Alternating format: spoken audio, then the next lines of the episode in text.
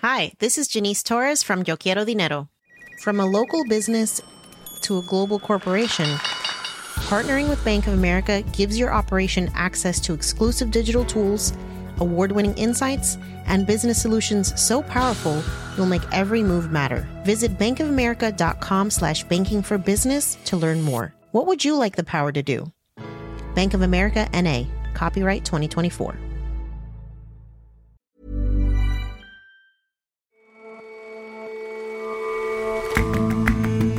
And welcome to The Intelligence from The Economist.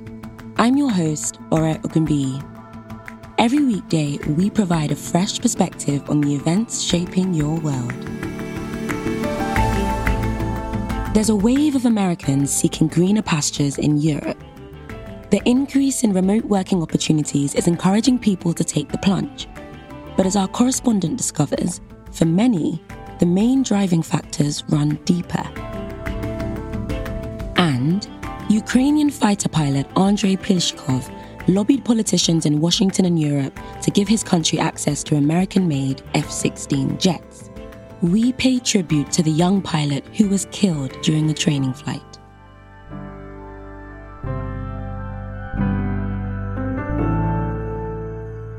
First up, though,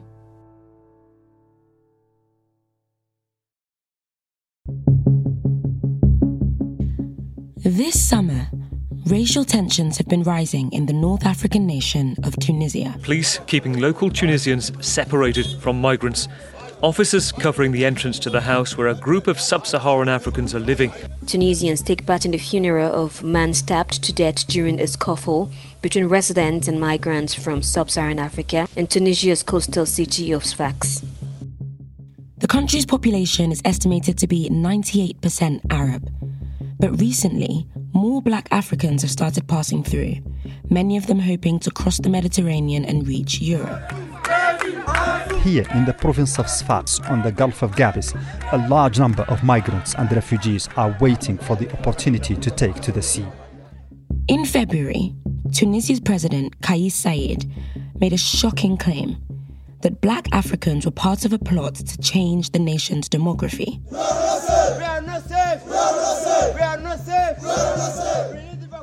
Despite this being false, his words have had cascading effects ever since, sparking protests and fueling anti migrant violence in the streets. They can also be seen as part of a troubling global phenomenon in which fear is weaponized to control a population. Tunisia is interesting at the moment because it's the perfect encapsulation of a dire trend.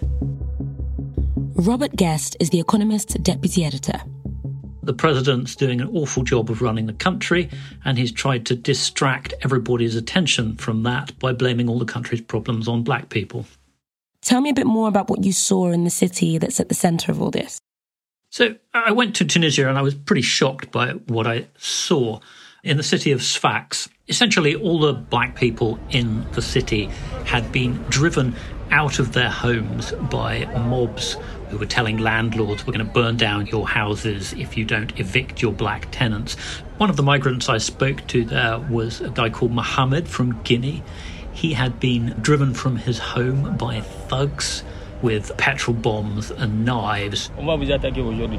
Euh, moi, je suis rentré à la maison à 21h, ils étaient venus. Ils ont commencé à lancer des pierres. Ils ont fabriqué l'explosif là, ils ont mis dans une bouteille là, ils ont mis de l'essence, euh, ils ont mis du tissu dedans. And he showed me his injuries from having been beaten up. He was in a pretty bad way and very desperate to get out of the country.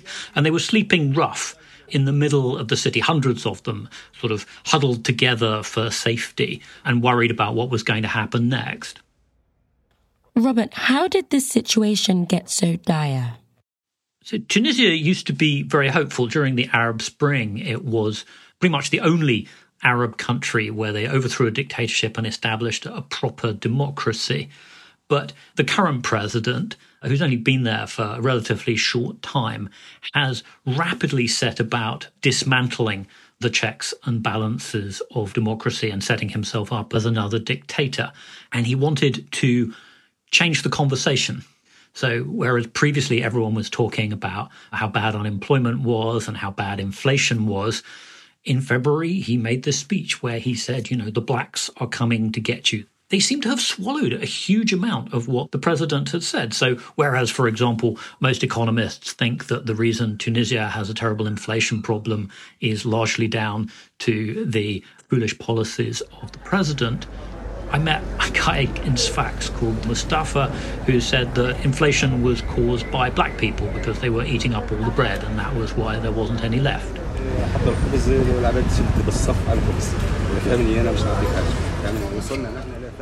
You kind of tear your hair out listening to stuff like this. It's extraordinary. Tunisia was the birthplace of the Arab Spring, and like you mentioned, it's one of the only revolutions that actually gave rise to a proper democracy. Are you saying that this democratic progress is being reversed, that their democracy is under threat? Absolutely. The president was trying to roll back democracy before he made this speech, and the speech was a way of taking people's mind off the fact that this is what he's doing. So it's given him cover to you know, muzzle the press, purge the judiciary, shut down the national anti-corruption watchdog, and this has had predictable results. The country is more fearful, it's less free, it's also more corrupt, according to Transparency International. So there's been a wholesale reversal of democratic reforms in Tunisia. And this is the oldest trick in the book, and unfortunately, it's becoming more common. The Economist did some number crunching recently, and we discovered that not only has paranoid nationalism the sort of blaming of other groups for your country's problems. Not only has that become more common over the past decade or so, but the more nationalist regimes are, the more corrupt they're likely to be, and the more likely they are to abuse power. Okay, and how has this then played out in other countries? We're seeing this all over the world. You know, nationalism, it can be a force for good, you know, if people will pull together in the face of an external threat, and if that threat is real, as it is for the Ukrainians, for example, then they will team up together to fight off the invader and they will tend to rally round their leader who says he's going to help them defend themselves against the external enemy. The problem is that a lot of leaders have discovered they can get the same rally round the flag effect by completely making up threats. So Vladimir Putin claims that Russia was threatened by Ukrainian Nazis backed by the West. It wasn't true, but it furnished him with an excuse to launch a war of territorial acquisition, and it actually made him more popular at home. You see this with all kinds of enemies. So for Nicaragua, for the dictator there, the enemy is the United States. And so he calls all his democratic opponents agents of Uncle Sam. Or in many countries, any social change that makes people feel uncomfortable, the leaders will say this is a foreign idea or a vicious plot by foreigners to undermine our national culture. If the technique didn't work, people wouldn't use it, but it does, and they do, and a lot of them are copying each other. And is this just something we see with autocrats? No, absolutely not. This is something that you have to worry about in every kind of country. Whenever you hear a politician say, there's a terrible threat coming and I'm going to protect you from it, like, say, in Britain, if the leaders of the campaign for Brexit tell you that if we remain in the European Union, then 90 million Turks are going to come to Britain, it's completely made up threat but it worked. You know, we're now out of the European Union, and a group of not entirely reputable people ended up running the country for some considerable period of time. And I suspect we're going to see it in the American election coming up next year. And Robert, why is fear such a powerful tool? Well, it's a primal emotion. Fear is a survival mechanism. So it's a very attention grabbing rhetorical device. If I say, you know, vote for me and I will make incremental improvements to the school system over the next five to 10 years, that's actually a pretty good platform for governing, but it's a really boring slogan. Whereas if I say, the tribe next door are attacking us, vote for me and I will defend you, that's an electrifying slogan. We're an imaginative, communicative species. So we're very good at imagining dangers which don't actually exist. And throughout history, you've seen people getting very exercised about dangers which are entirely imaginary, like massive persecution of witches, which do not exist at all. And the modern manifestation of that is very often fear of the other, fear of groups of people who you can't quite see but who are coming to do you harm in some way. Okay, and so if Mr. Saied is, as you say, employing these same tools used by unscrupulous leaders, then what might we expect to come next? Is there any hope of a turnaround for Tunisia? In the short run, the Tunisian president's position looks much more solid now than it did before he started whipping up hatred against black Africans. His popularity appears to have vaulted. I mean, the polls aren't terribly reliable, but he seems to have more or less doubled his popularity. Whether he can keep that going indefinitely remains to be seen. But the fear is that if the economy keeps getting worse, which it will, then he may have to raise the temperature even more. And I shudder to think what that might look like. Robert, thank you so much for joining us. Thank you.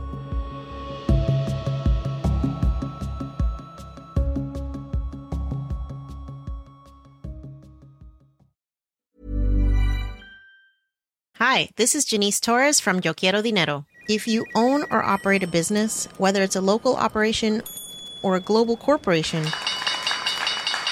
partnering with Bank of America could be your smartest move.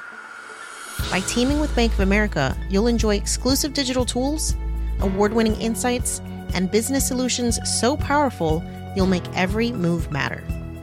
Position your business to capitalize on opportunity in a moment's notice. Visit bankofamerica.com slash banking for business to learn more. What would you like the power to do? Bank of America NA, copyright 2024.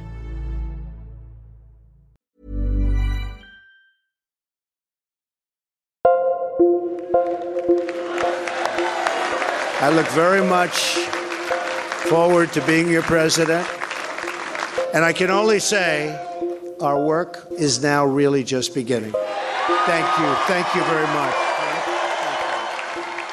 Ever since Donald Trump won the presidential election in 2016, more Americans have been saying they want to leave the country. Matt Steinglass is the Economist Europe correspondent. Gallup, a polling agency, says the percentage who say they would like to leave America permanently rose from 11% under Barack Obama to 16% under Trump. It's now 17%. Not very many people actually did anything about it, but the number of Americans living in Europe has gone up over the past decade. The exact figures are hard to pin down, but they've risen by perhaps 100,000 or so. That's not a lot of emigration for a country of 330 million people, but it is a distinct trend. Two of the people who did something about it are Sylvia and Stanley Johnson. So you, you've arrived at a really warm time. I it's going up into the 80s today. Oh, yeah? Yeah. I recently went to interview them at their bustling house in Lisbon, Portugal, where they live with their four kids. So this is Samaya. She just graduated today. Congratulations. Samaya, this is Matt. Back in 2020, the Johnsons were living well. They both had their own practices Sylvia as a psychiatrist, Stanley as a personal injuries lawyer. And they were living as a family in a great big house in Orlando, Florida. A six bedroom, six and a half bath, about 6,000 square foot home that sat on a lake, and I mean, you know, quote unquote, the American dream. Everything but the white fence. And then, in 2020, they gave it up. They moved to New Zealand and then to Lisbon. Sylvia says they left the US for a lot of reasons, but the biggest two were gun violence and racism, two things that were very much present in both of their lives. I've had a gun pulled on me three times in my life. On my side of the family, I've had two first cousins die by gun violence, and the likelihood of these things happening it's higher in the African American community because of the intense racism. And so I was determined to find a place where we could raise our children where they would not be subjected to that treatment. Sylvia had wanted to try taking the family abroad for a long time, but Stanley said no. I never had any interest of leaving the United States. She would always like kind of like bring it up, and I'm like, well, you know, that's home. And it just wasn't desirable to me. So, what changed? Partly, Sylvia and Stanley say it was the COVID pandemic. Everyone was working from home, and Sylvia convinced Stanley he might as well be doing that from abroad. But the key thing, Sylvia and Stanley say, was the killing of George Floyd and the protests and violence that followed.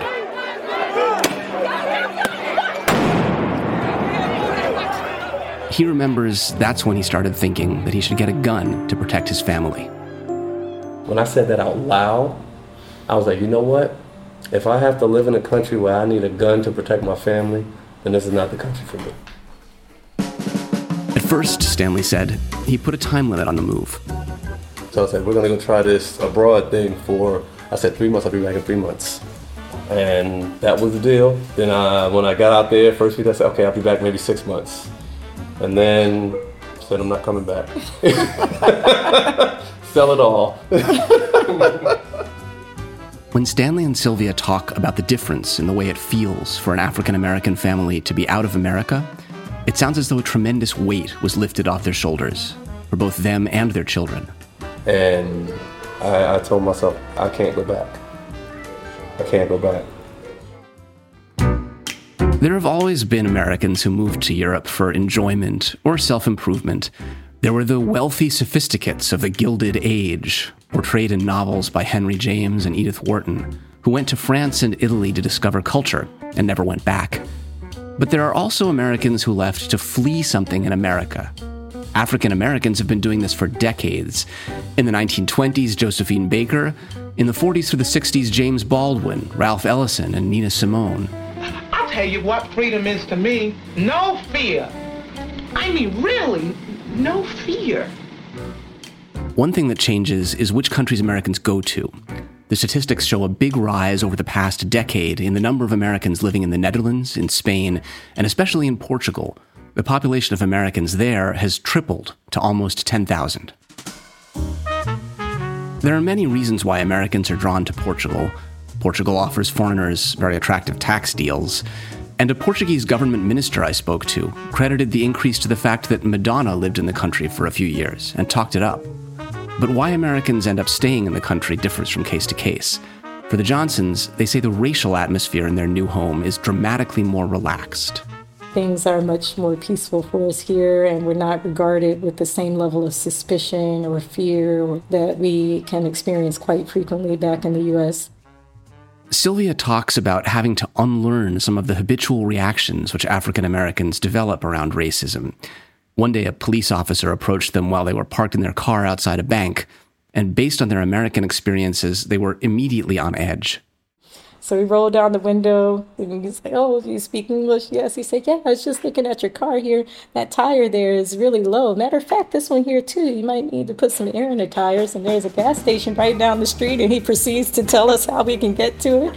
And uh, we both looked at each other afterwards and was like, Wow, that was so bizarre. We are expecting like this police officer to come accost us for something, you know, some perceived fault.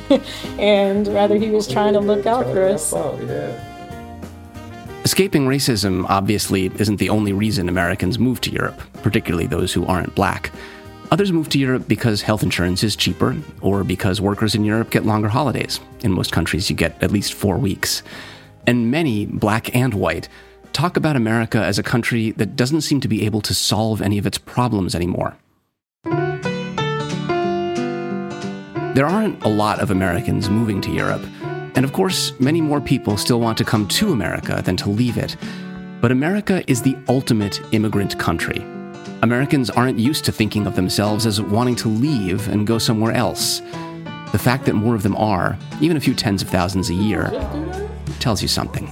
I used marker for uh-huh. drawing, and I painted it with with paint. Good nice. job. I wrote my name with paint, and the marker was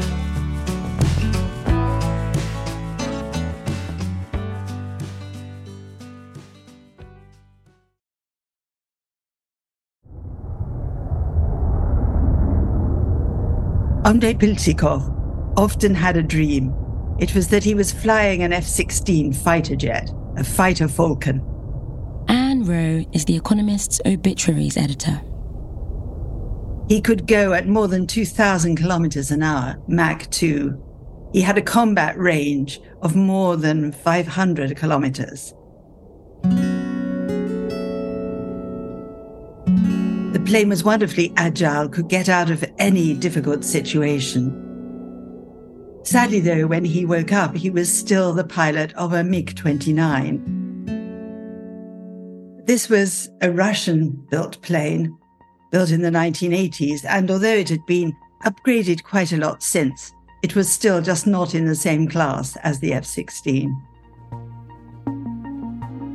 The worst part of a MiG were the rockets, the R 27s, which were heat seeking, and unless the pilot held them in a permanent lock on their target, they would tend to seek any source of heat on the ground, which might be a school or might be a hospital. So he dreamed of a proper contingent of F 16s with which he could fly around the Ukrainian sky. And he deluged everyone with messages about this, especially the United States, which manufactured the F 16s. They didn't want to give F 16s to Ukraine because of the fear of escalating war with Russia. But Andrei Pilshchikov was not going to give up there. The other thing that gave him a mystique was his call sign, Juice.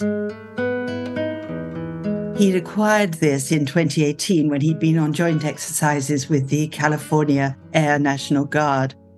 He didn't like alcohol and was always ordering juice at parties or when he was in bars. And so the name Juice stuck.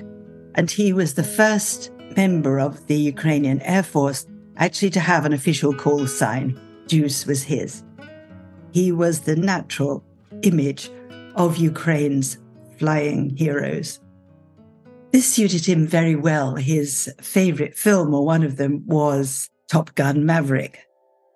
And he had been wanting to be a pilot since he was very small, since he was a child making model aeroplanes.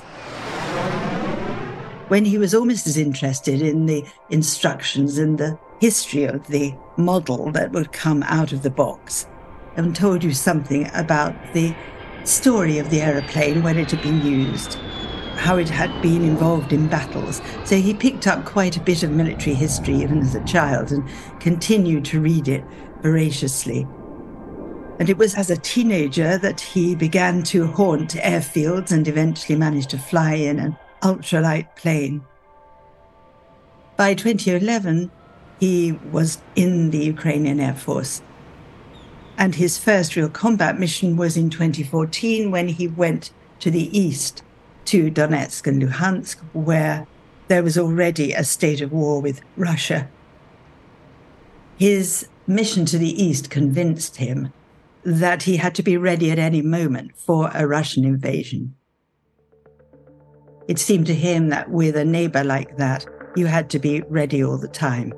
And of course, he was someone who was always ready all the time, whether to leap into his cockpit or he was ready to fight the Russians if they dared to invade.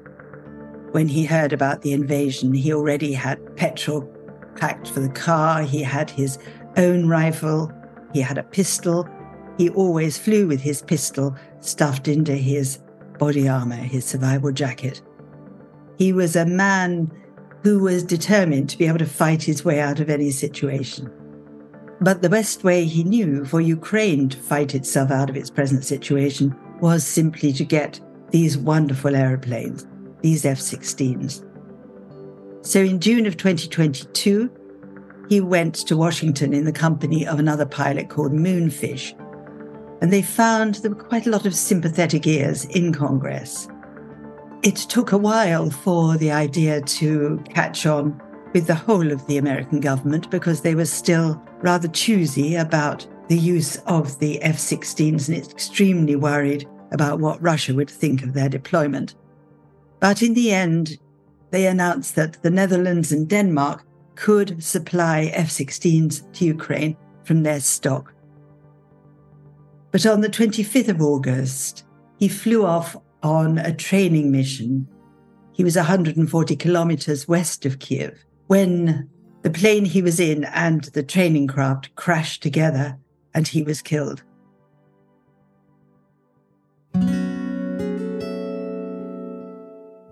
He had always known that from any of his flights, he might not come back.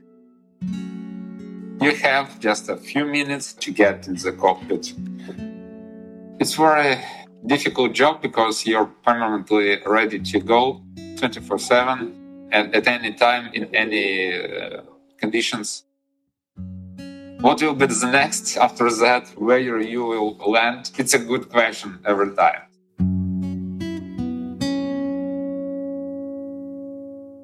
Ann Wroe on Andrei Pilshchikov, who spoke to the intelligence in 2022 and has died aged 30.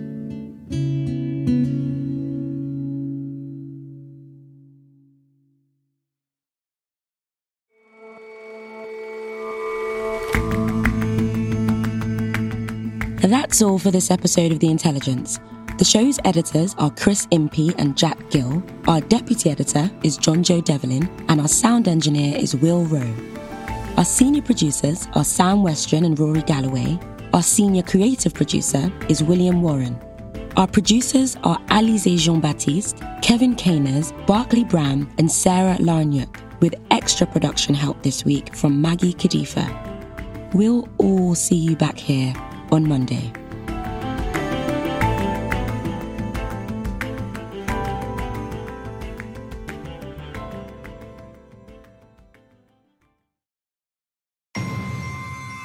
The world is unpredictable, but it's also understandable. Economist Education offers a six week online course on international relations. Designed by The Economist editors and invited experts, it gives you the knowledge and insight to navigate the rapidly changing worlds of geopolitics, business, and technology. And as a listener, enjoy a 15% discount with the code POLITICS. So sign up now at economist.com forward slash international relations.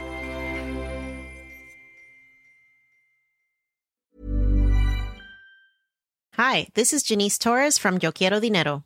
From a local business to a global corporation, Partnering with Bank of America gives your operation access to exclusive digital tools, award winning insights, and business solutions so powerful you'll make every move matter. Visit bankofamerica.com slash banking for business to learn more. What would you like the power to do?